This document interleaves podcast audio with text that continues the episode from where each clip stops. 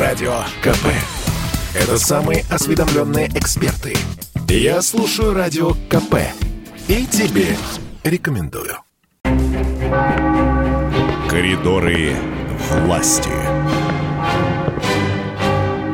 Александр Петрович Гамов, наш политический обозреватель в студии. Здравствуйте, Александр Петрович. Всем привет. Миш, привет. Катя, привет.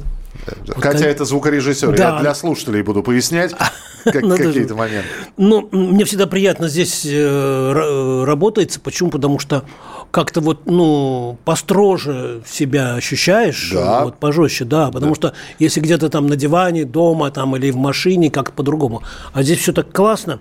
Ну, к нашим темам. Самая главная тема – это закончившаяся несколько минут назад встреча Владимира Путина с губернатором Иркутской области Игорем Кобзевым. И мы помним, сколько, ну, вот на моей памяти, ну, примерно раза три Путин туда ездил, в Иркутскую область, по разным э, причинам. В основном это были наводнения. И, естественно, там и пожары тоже, к сожалению, возникают, как и в Прибайкале, так и в Забайкале. И сегодня, конечно же, речь шла в основном о том, как э, как выполняются обещания президента на самом деле.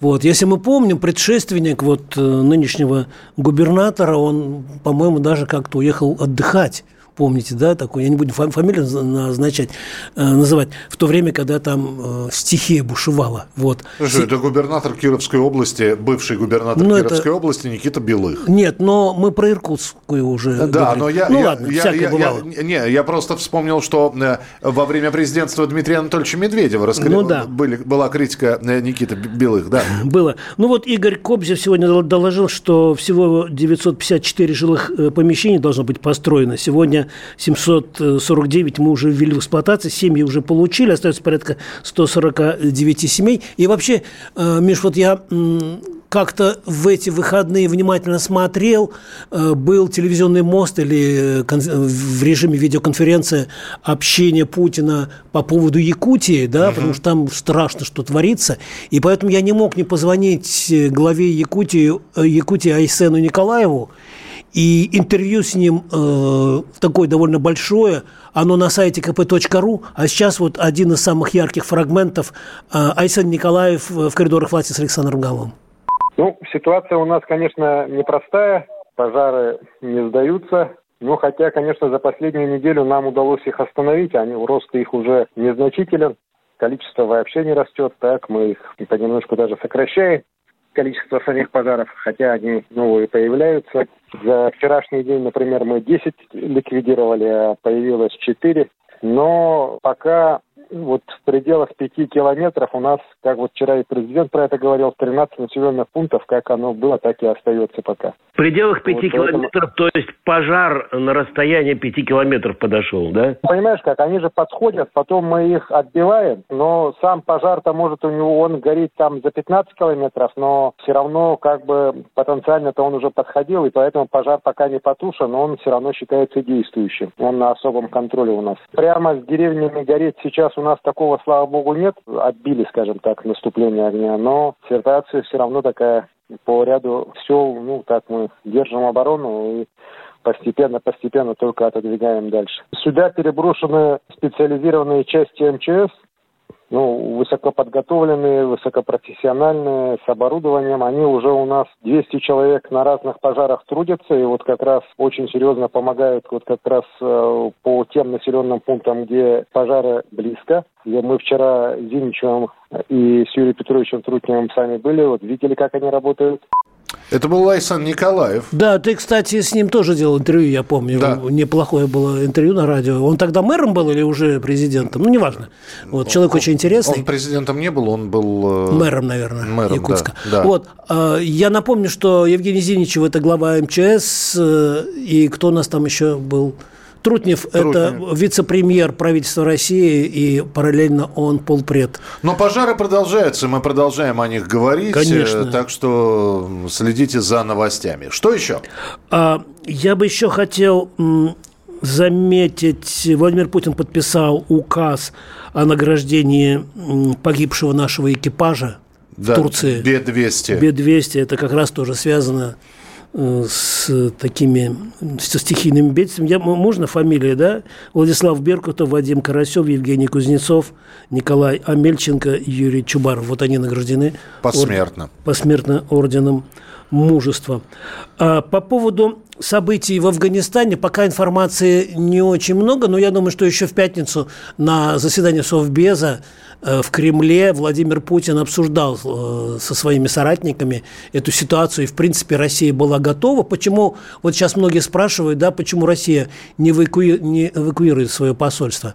А, я просто не, завтра, видимо, покажу, или послезавтра интервью с Анатолием Сергеевичем Куликовым, он меня там объясняет, ну, были недавно представители талибов в Москве. Да. И там еще помню, что более ста мощнейших объектов построенных Советским Союзом, находятся. И еще во времена советской да, власти. Да, советской власти. И, э, в принципе, была достигнута договоренность о неприкосновенности российского посольства, поэтому наше посольство, наше консульство там работает и будет работать и отслеживать ситуацию. Я думаю, конструктивно тоже мы, в общем, заняли конструктивную позицию, в отличие от США. Да, посол России в Афганистане сказал уже, что талибы вроде как пообещали, ну это бы я сейчас слова посла процитирую, что ни один волос с головы российского сотрудника посольства не упадет. И еще именно сегодня, 16 августа, истекает срок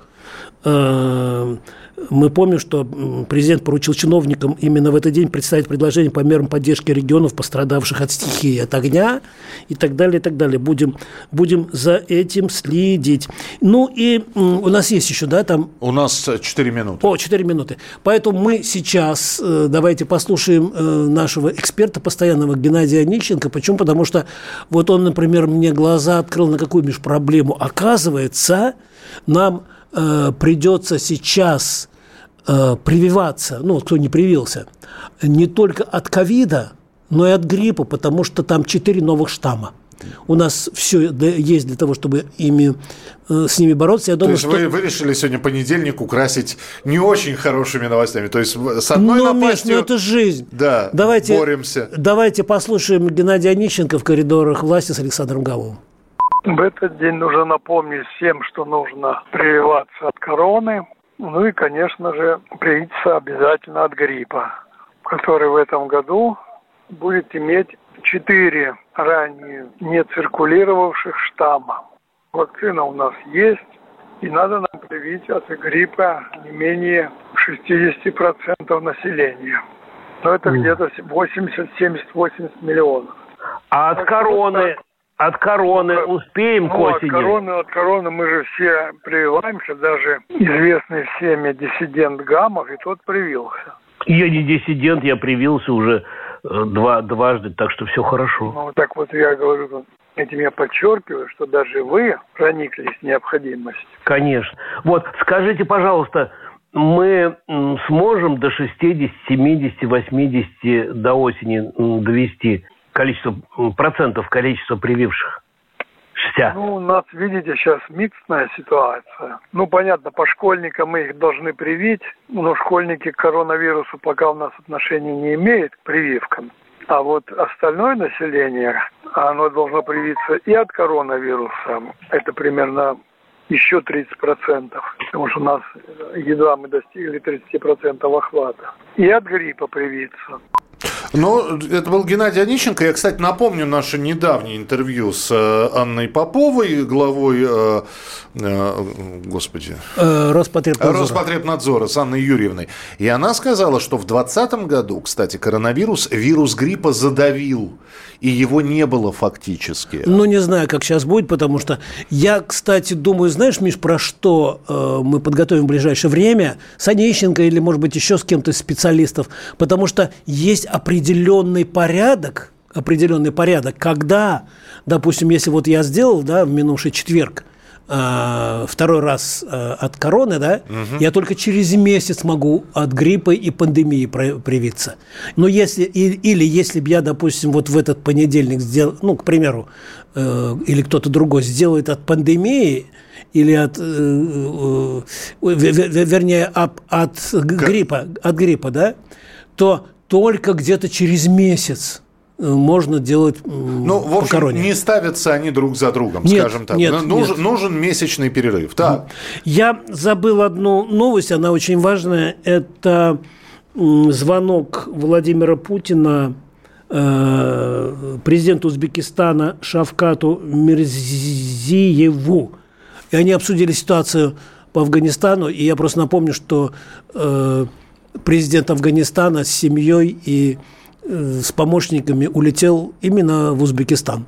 И я думаю, что этот звонок не случайный. И что еще? А, я постараюсь к завтрашнему дню все-таки подготовиться, и Анатолий Куликов, генерала армии, который нам подробно-подробно рассказывает, что еще 10 лет назад, во времена Обамы, предлагала Россия по выводу войск американских из Афганистана. Без войны, без всего. Э, более-менее... У нас же так, в принципе, получилось, да, когда мы выводили? Э, мы же там не оставили войну? Нет. Гражданскую? Нет, вот, там вот. договаривались со старейшинами. Конечно, конечно. Вот, и, и у нас тоже был механизм. И выходили со знаменами, с поднятыми. Вот, есть, давайте завтра, да. Об этом поговорим. Да. Александр Петрович Гамов, рубрика «Коридоры власти» в прямом эфире на радио «Комсомольская правда». На завтра очередной выпуск. Не пропустите. Коридоры власти.